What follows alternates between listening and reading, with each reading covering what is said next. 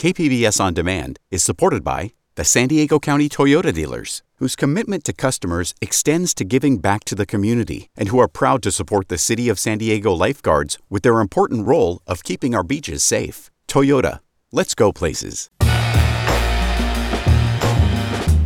It's time for Midday Edition on KPBS. The war continues between Israel and Hamas. Today, we are talking about the history that led to today. I'm Jade Hindman. Here's to conversations that keep you informed, inspired, and make you think.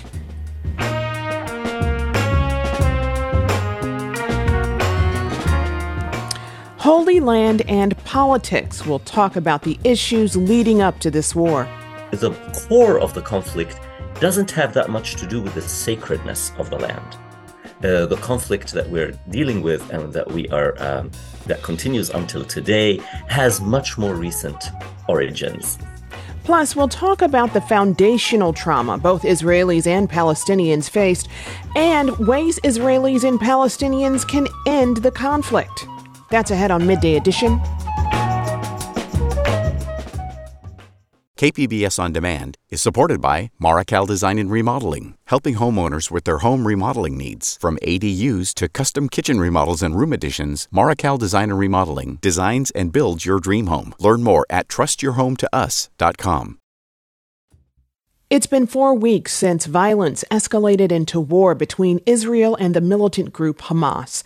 The group, which has been in control of the Gaza Strip since 2006, carried out an unprecedented attack in various Israeli communities, killing 1,400 Israeli civilians and kidnapping 240 people.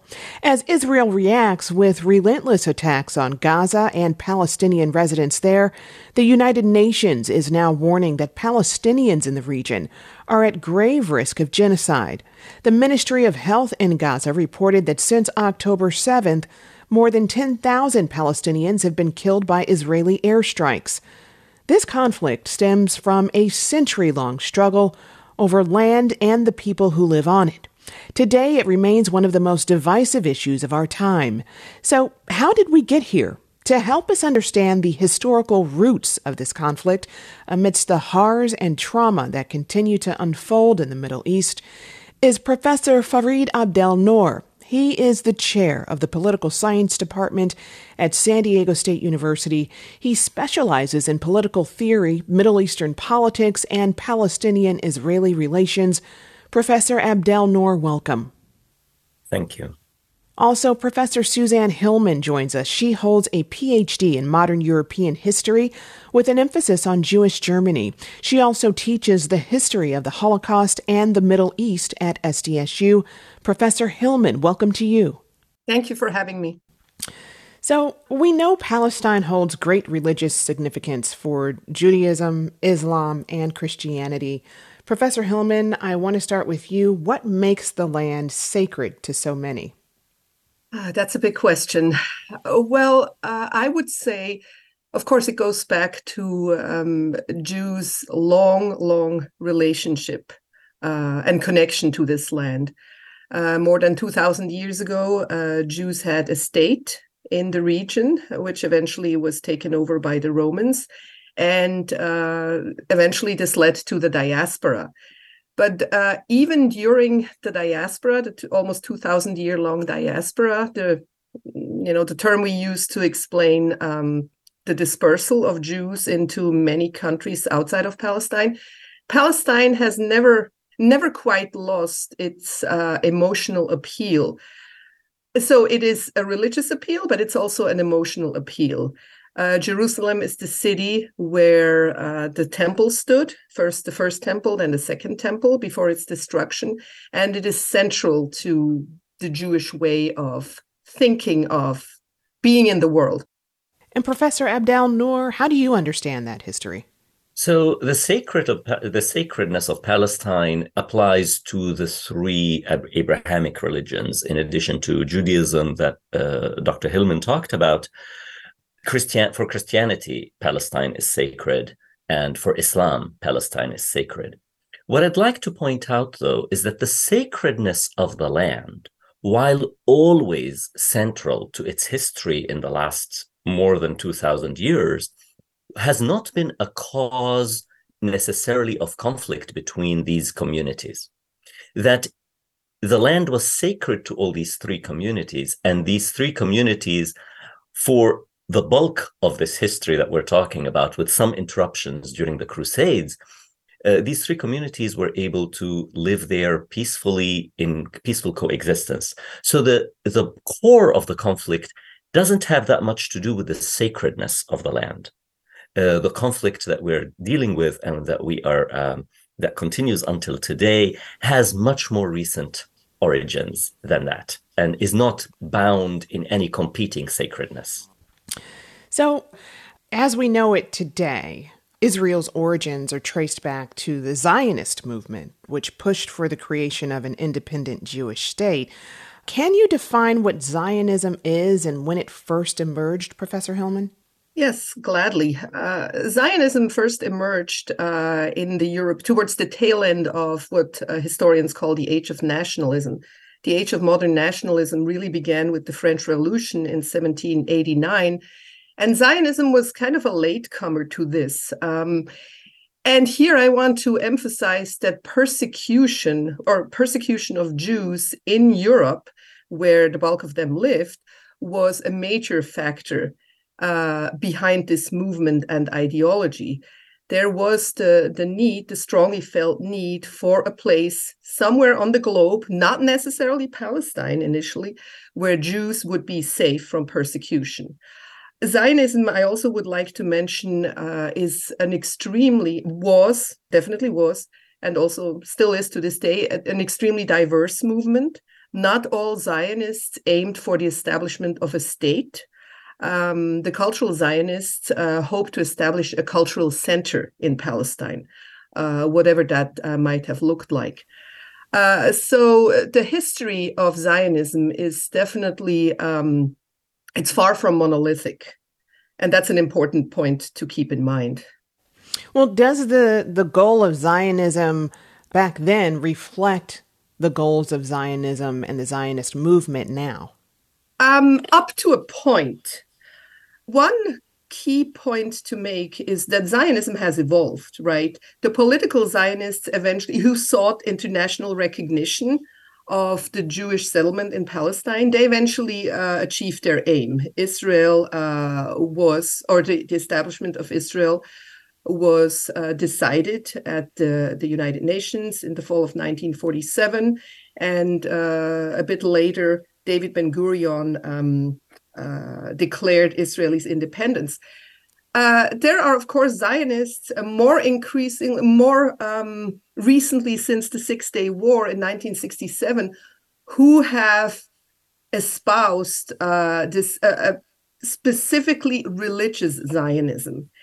And this has this religious Zionism has led to widespread settlement, Jewish settlement in the occupied territories of the West Bank and uh, this is probably something that um, Professor Abdel Nour could talk about how um, problematic this settlement has been to Palestinian aspirations uh, for nationhood and uh, religious settlers. Uh, many of them, not all, but many of them, uh, they believe in a greater Israel.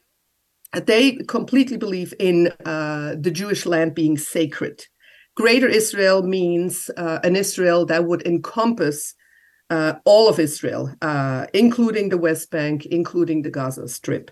So um, I would say the initial, uh, the early political Zionists as well as labor Zionists, they would have a hard time recognizing today's Zionism, especially of the religious uh, variation. Yeah. And Professor Abdel Nour, you mentioned that this conflict is not so much about the sacredness of the land.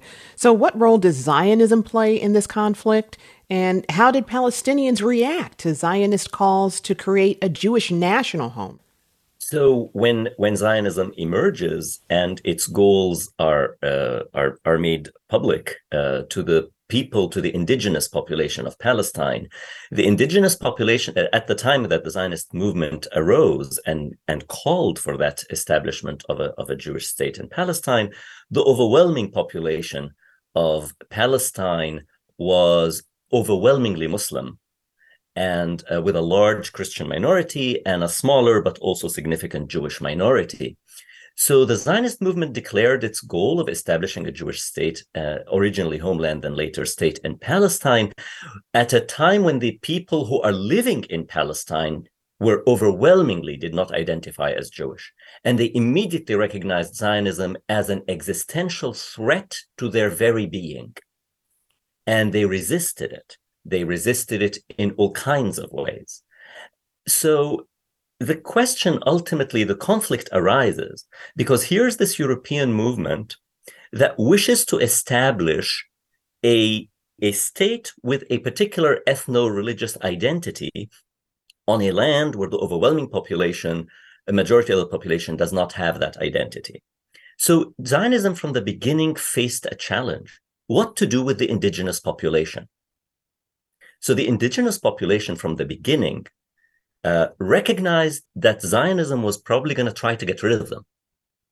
And unfortunately, the history of this conflict has been the history of the encounter between an indigenous population and a movement from Europe with the support of Britain, uh, especially during World War One and immediately after, in the decades after, of the slow dispossession and dispersion eventually of, of the Palestinian people, eventually culminating in what Palestinians call their Nakba or their catastrophe, really the worst thing that has happened to them in their modern history, which is when the state of Israel was established in, the, in 1948 the same set of events that led to its establishment were actually the same set of events that led to the destruction of Palestinian society.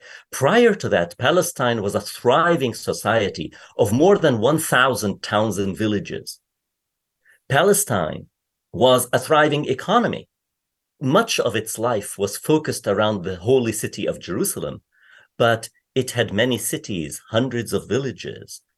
And it is that society that ended up being destroyed in the process of establishing the state of Israel.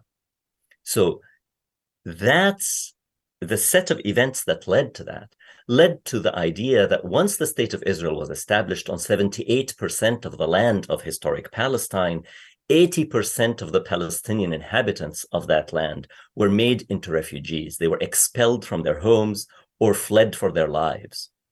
And this is the echo that you're seeing today. And we can talk about that later. We'll continue our conversation about the historical context of the Israeli Palestinian conflict and the trauma this violence evokes today. My hope had always been that perhaps this um, awareness of having a trauma and the other group also having a trauma, that this might provide um, the ground to build from. You're listening to KPBS Midday Edition.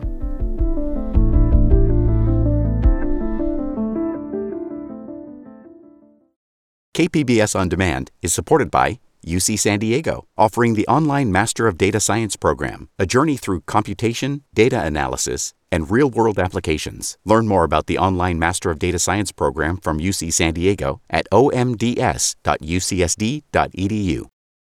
Welcome back. You're listening to KPBS Midday Edition. I'm Jade Hindman. We're continuing the conversation about the historical roots behind Palestinian Israeli relations and how the region, which includes Gaza, the West Bank, and East Jerusalem, came under Israeli occupation. So, Professor Abdel Nour, I want to make sure we understand this correctly. Great Britain pledged the land to the Zionist movement in Europe. So tell us more about that and their role in this occupation. Britain made a promise called the Balfour Declaration in 1917 to the Zionist movement that the Zionist that Britain would support the establishment of a Jewish homeland in Palestine. And at that time, Britain did not consult the people who lived in Palestine, the indigenous population of Palestine, and in fact did everything to sideline them. And, and one of the one of the most important things that Britain did was that it deprived the Palestinians who lived on the land of political rights. It said that they have civil and religious rights, but reserved political rights, which is the right to self determination for the Jewish people only. Now, at the time, the Jewish population of Palestine was still a tiny minority. But it was that tiny minority that had political rights, the right to self determination, and the overwhelming majority was deprived of that right by Britain. When Britain came to control Palestine after the League of Nations uh, gave it mandatory power over Palestine at the end of World War I and after the collapse of the Ottoman Empire, the Balfour Declaration was incorporated into the mandatory uh, document that gave Britain that power. And then Britain proceeded to try to realize that goal of helping establish a Jewish homeland, later a Jewish state in Palestine, while sidelining and really downgrading the status of the indigenous Palestinian population. One thing I would like to mention is that it is my understanding that under the mandate, which of course Britain did uh, gain and impose, Britain made certain attempts to create governing institutions that would have involved both uh, Zionists and uh, Arabs. Uh, but the Arabs, uh, the local Arabs, did refuse to accept the mandate. So while the Jewish settlers were able to establish a sort of proto uh, government, uh, institutions that would subsequently morph into the government of Israel. Uh, there was no such attempt on the Palestinian side. Also, and uh, I'm sure uh, Professor Abdel-Nour knows a lot more about this, uh, but there were uh, divisions among leading Palestinian families, which didn't help the situation. So I wanted to throw that in. one more thing that I um, always find problematic um, when I hear accounts like the one just given is that it completely seems to um, occlude the fact that we're talking now about the 20s and the 30s that zionist settlers in palestine many of them were actually not pioneers who adamantly wanted to uh, settle on this new land. They were refugees. Uh, hitler came to power in 1933 and increasingly, he um, implemented measures that made life in uh, Nazi Germany uh, intolerable and eventually um, lethal to Jews. And Palestine was one of the few destinations uh, across the world that did accept uh, settlers starting in 1939 and this was after three years of the, the great arab revolt Britain actually did kind of cave in a little bit to the Arab side and restricted uh, Jewish immigration.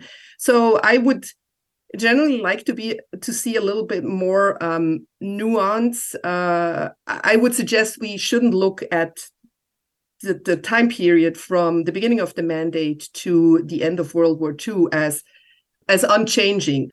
So I think we do need to keep this in mind, although it does not change the fact that, of course, Palestinians ended up suffering from uh, the arrival of these European Jews. I'd like to um, think about it that the suffering doesn't have to do with the arrival of European Jews.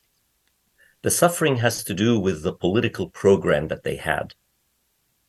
Palestine had room for Jews to come if Jews were coming to Palestine to live in Palestine, to be part of the society, that would be one, one way to think about it. Unfortunately, what Britain and the mainstream Zionist movement at the time were planning for Palestine was something different. And that's why it was so difficult, really impossible, for the Palestinian Arab population to accept the mandate because to accept the mandate would be to accept their future dispossession. It would be to accept that they would there would be a state in that land in which they don't have political rights. So part of the, part of why it was so hard for Palestinian Arabs to cooperate with the British to establish self-governing bodies was that the British always insisted on the terms of the Balfour Declaration as part of what, what's involved. And the Balfour Declaration was, of course, completely unacceptable to the Palestinians. So I, I, I think it's a very important uh, point that Dr. Hillman points out about the mandate. There's a real turning point in 1939.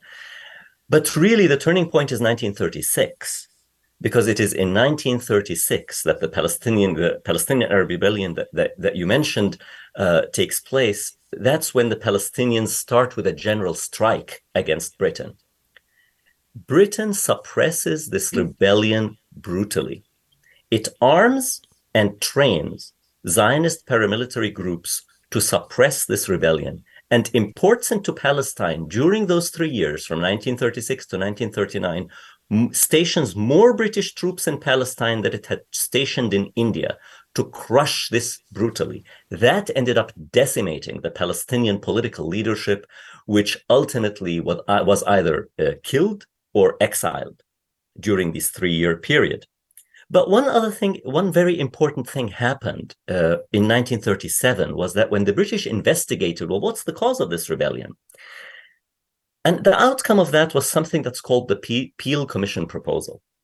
The Peel Commission concluded that one way to solve this problem was to partition the land.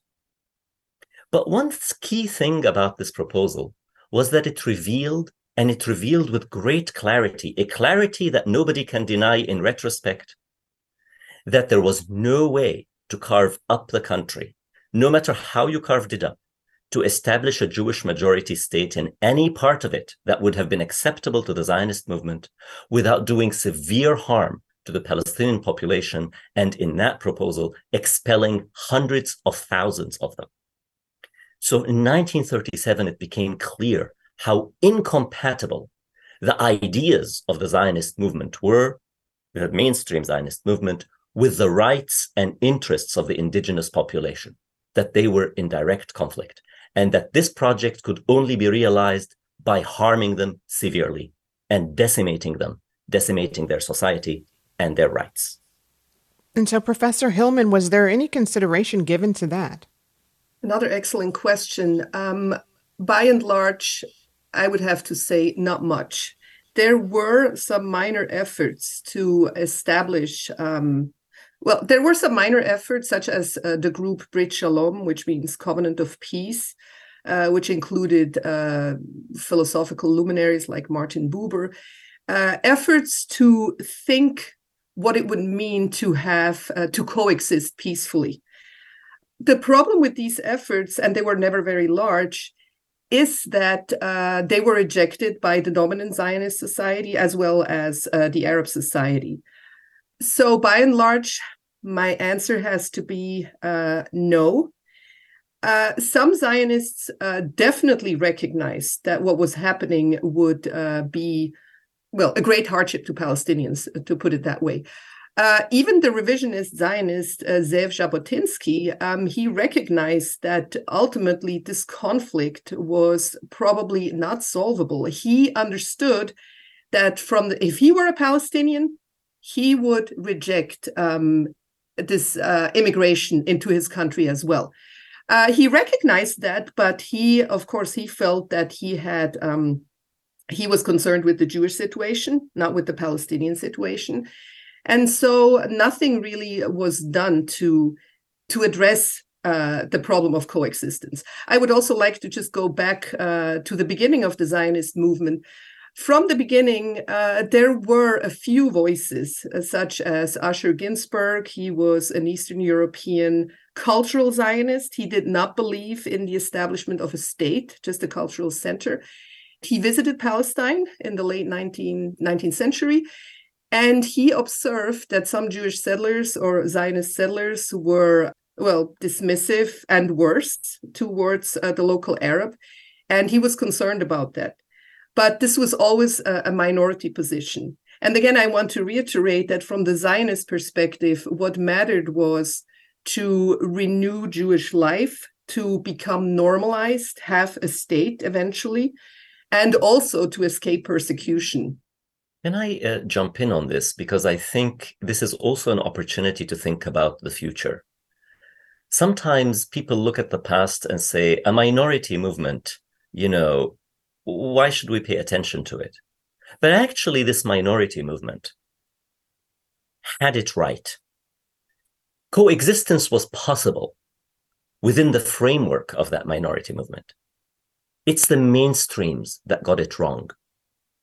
And my dear colleague, uh, Jonathan Graubart, has recently written a book on this called Jewish Self Determination Beyond Zionism. And it's a, it's, it's, it's a book that reflects on how one can retrieve the promise uh, that was dismissed as utopian or as impractical of, of this minority movement uh, within Zionism as, in fact, the hope for the future. Because these people can coexist, their lives are intertwined, their attachment to the land is deep, both of them, to all of the land. Their attachment is deep. And somehow we have to imagine ways in which their coexistence can be dignified and equal. Of course, this isn't what happened. And I know I hear myself as I'm saying this as if I'm living in La La Land while what's happening in Gaza is happening. But I don't feel like I am. I feel like we have to dare to think outside of the, cons- the strictures of what we are told we have to think. In all of this, and I'm not surprised by Britain's involvement, and and what you're saying sounds very familiar in that it's happened across the globe. So my question is, what role does the dehumanization of Palestinians play in this? If I may sort of jump in on this, you can see that from Lord Balfour himself. Lord Balfour, when he was questioned, simply said that, you know, the Zionist movement had world historical goals. These cannot be compared to the interests and rights of, of these some a few hundred people living on the land, that those can be dismissed. So this, this is the age of colonialism we're talking about. It was the age in which Europeans could think of themselves as genuinely superior at best, they thought of themselves as coming to civilize the barbarians, and that it would be a favor to the Palestinians living on the land that Europeans were coming, and that they didn't think, like, at some point, many of the British and other European thinkers just thought the Palestinians should just get out of the way. They don't understand political rights anyway. What would they know about a political right? So there is a I, I, I don't like to throw around words that that have very deep uh, emotional valence here, but there is a racism, a deep racism to which Palestinians were subjected. Now, I'm not saying it was intentional, but they were treated as racially inferior and that their rights don't matter. Ultimately, they were an obstacle, they were an impediment to a grand and beautiful dream and a project and as an impediment, they could be treated as dismissible and disposable. And the way they experienced their, their history is that's exactly how they were treated. They were just treated like you can sweep them away to make way for a more worthy political entity. Professor um, Abdel Nour mentioned how uh, the Jewish and Palestinian destiny, although that's not the word you used, was uh, intimately uh, intertwined. And of course, that's true. Just listening to you about the dehumanization of the Palestinians made me think that, of course, this is exactly what happened in the worst possible way to the Jews of Europe. Uh, under Hitler and uh, collaborators in uh, non German countries, the Jews were literally, um, well, eventually singled out for extermination, right? There was supposed to be no spot on on the globe where they were allowed to live. Of course, we do know that some Jews escaped the Holocaust. Uh, some had emigrated to the United States before that. But so uh, my hope had always been that this common experience of profound dehumanization, which of course it was different uh, historically speaking, uh, the Nakba is not the same as the Holocaust, but they're both they were foundational traumas for both peoples my hope had always been that perhaps this um, awareness of having a trauma and the other group also having a trauma, that this might provide um, the ground to build from. And um, you mentioned Professor Graubart's book before. I too, um, I would like to see uh, the, you know, the tradition of an organization like Brit Shalom to be revived. These were people, smart people, who were thinking about what it would mean to actually coexist. And um, it, it is a tradition worthy of um, rescuing because it has been largely forgotten. Coming up, we continue this conversation with Professors Abdel Nour and Hillman on the historical trauma of war and what they see as an end to conflict in the region. It can serve as a moment of clarity that these two people have to find a way of living together that involves their agreement to live together and the conditions under which they can agree to live together. You're listening to KPBS Midday Edition.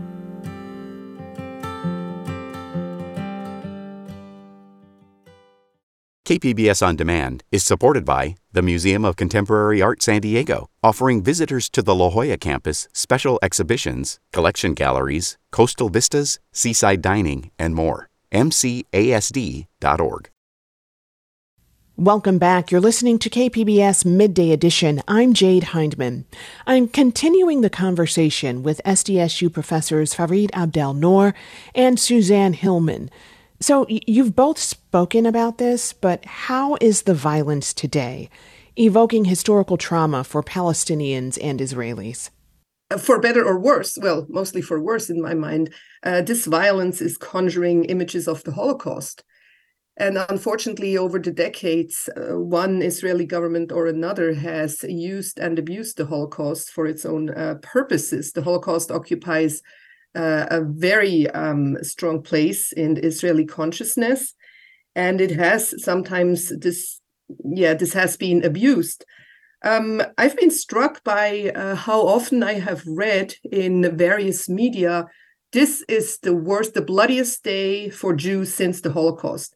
Factually, this is true, but uh, what's been going on cannot, in any meaningful way, his, I'm speaking as a historian, cannot in any meaningful way be compared to the Holocaust. Uh, during the Holocaust, the Jews literally were friendless and hopeless and helpless.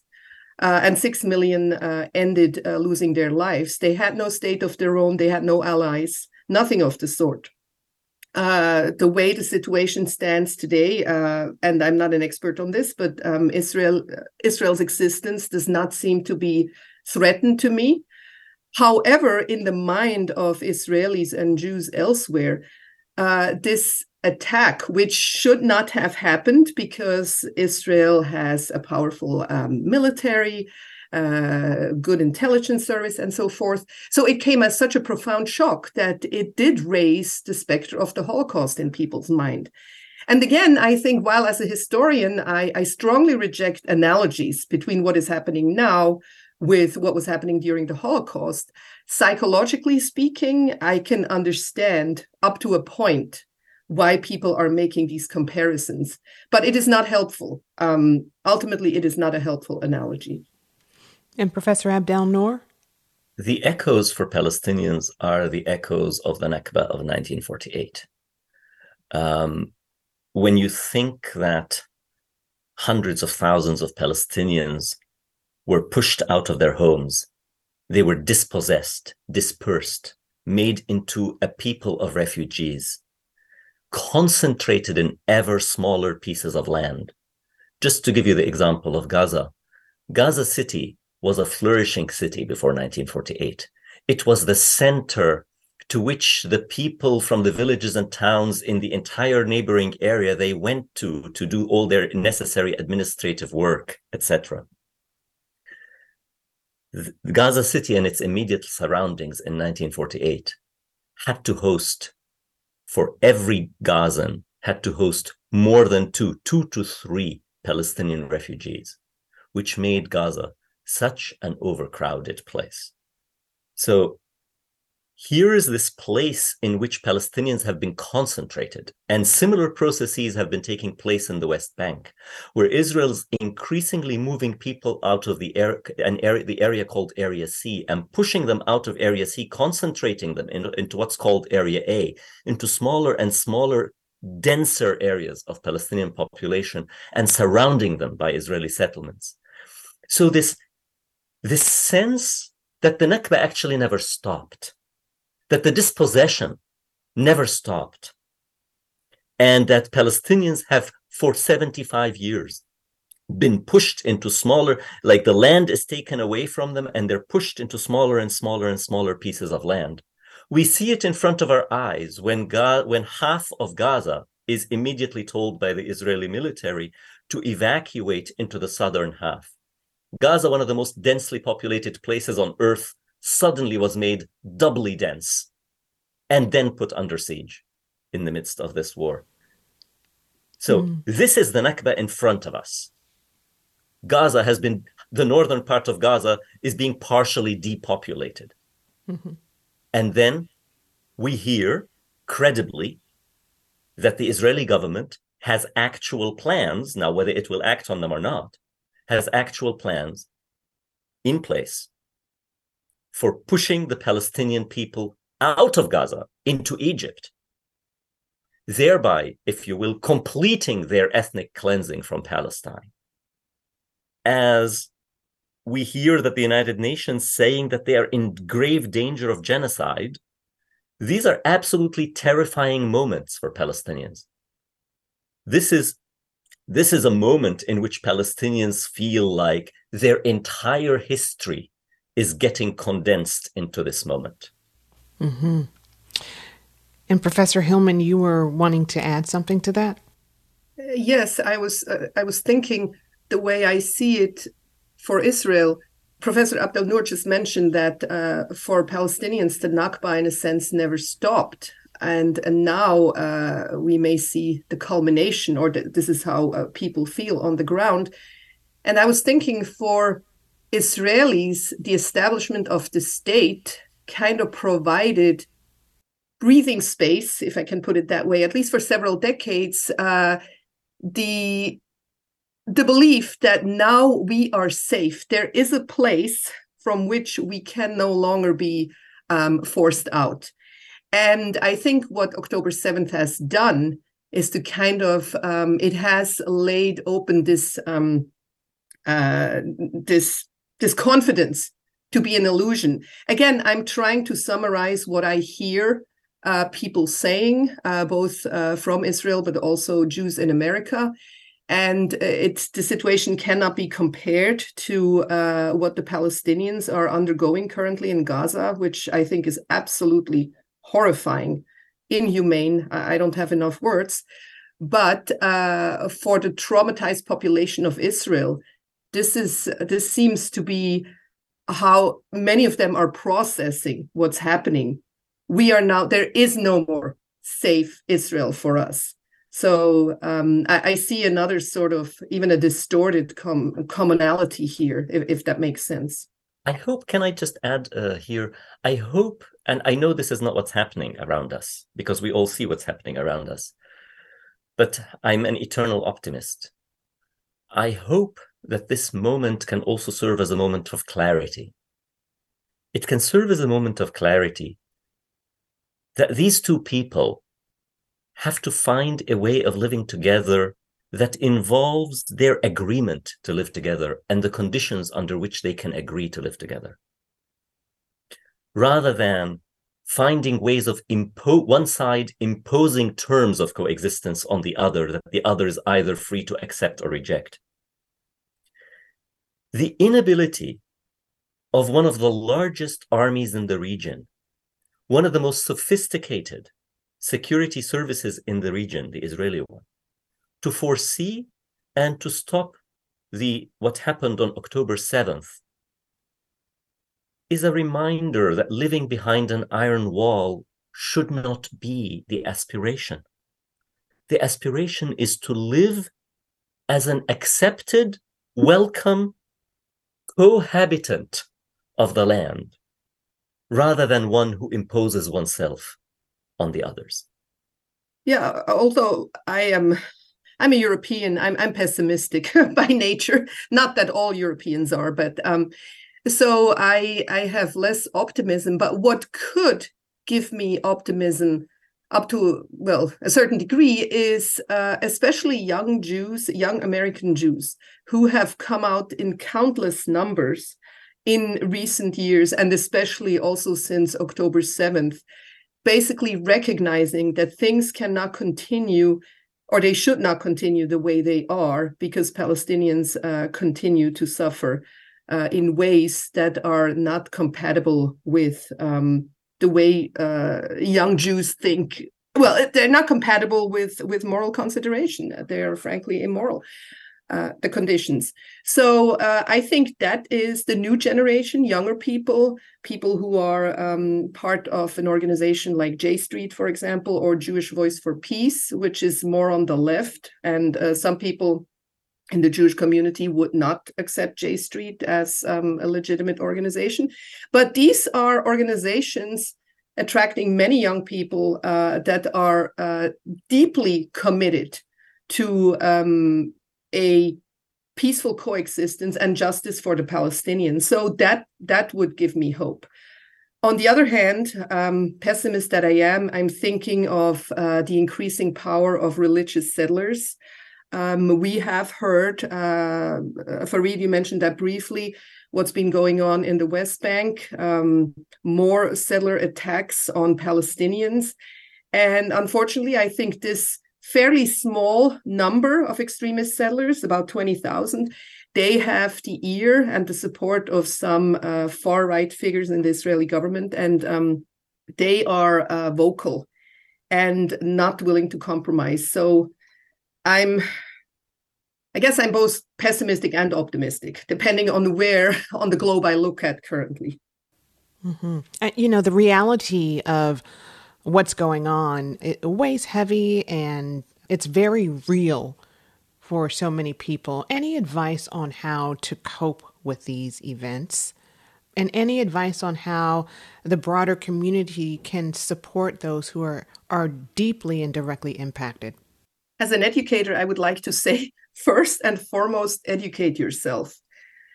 Of course, a historian would say this, but I do strongly, strongly believe that uh, first of all, we need to, this is not uh, an immediate term solution, but if we want to understand what is happening, why there is such a, a sense of fear and mistrust, uh, distrust uh, on all sides, uh, the first thing we can do is actually educate ourselves on uh, maybe beginning with uh, the history of Jews in Europe or Zionism, and then their arrival in Palestine, and then also uh, the Palestinian uh, Palestinian resistance to this. Uh, I firmly believe that um, to move forward, we need to uh, people need to see that there is. We're not talking about one foundational trauma. We're talking about two, and so I think there is space. It, it, this is more of a sense, a vague sense that I have. I, I haven't conducted any surveys, but I think there is space, maybe a small one, for people who really would like to learn more, and that includes students, to come together. Um, Palestinian students, Jewish students, or just anybody who wants to, to learn more about this, who would like to support those who are currently suffering and, and afraid.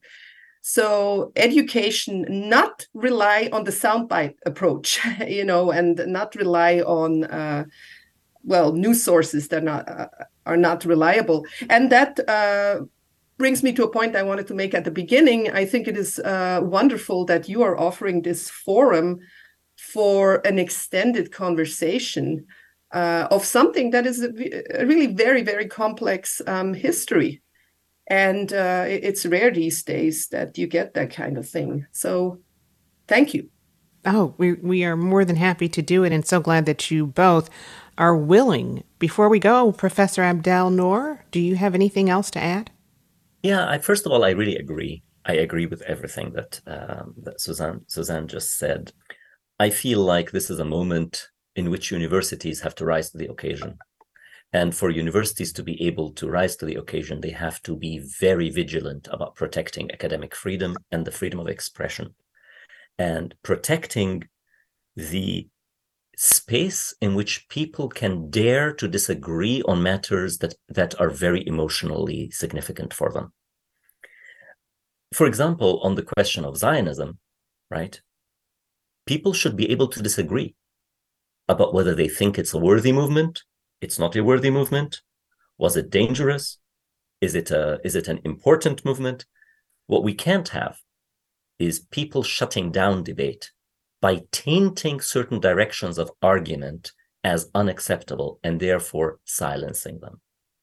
It is uh, in, in in the American academic context. It's really the the voices that are that speak uh, from understanding the Palestinian experience that often find themselves in danger of being silenced.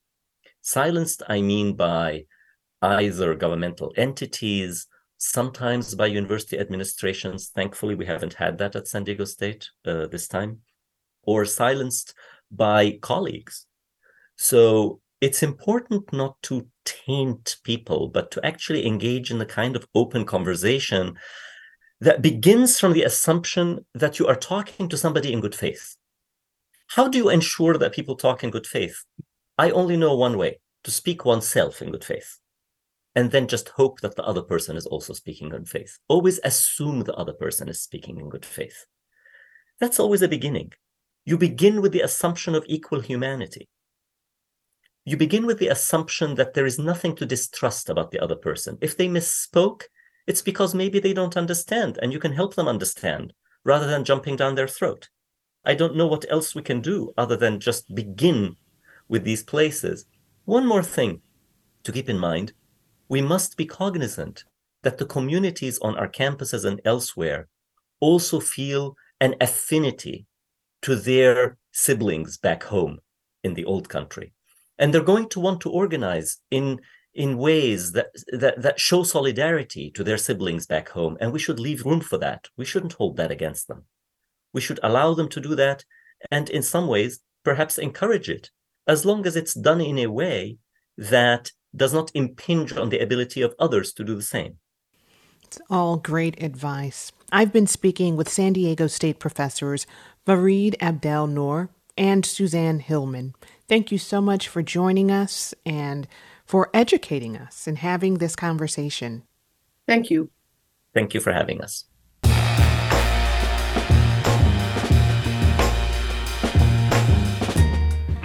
Thanks for joining us today. Don't forget to watch Evening Edition tonight at 5 for in depth reporting on San Diego issues. We'll be back tomorrow at noon. And if you ever miss a show, you can find the Midday Edition podcast on all platforms. I'm Jade Hindman. Thanks for listening.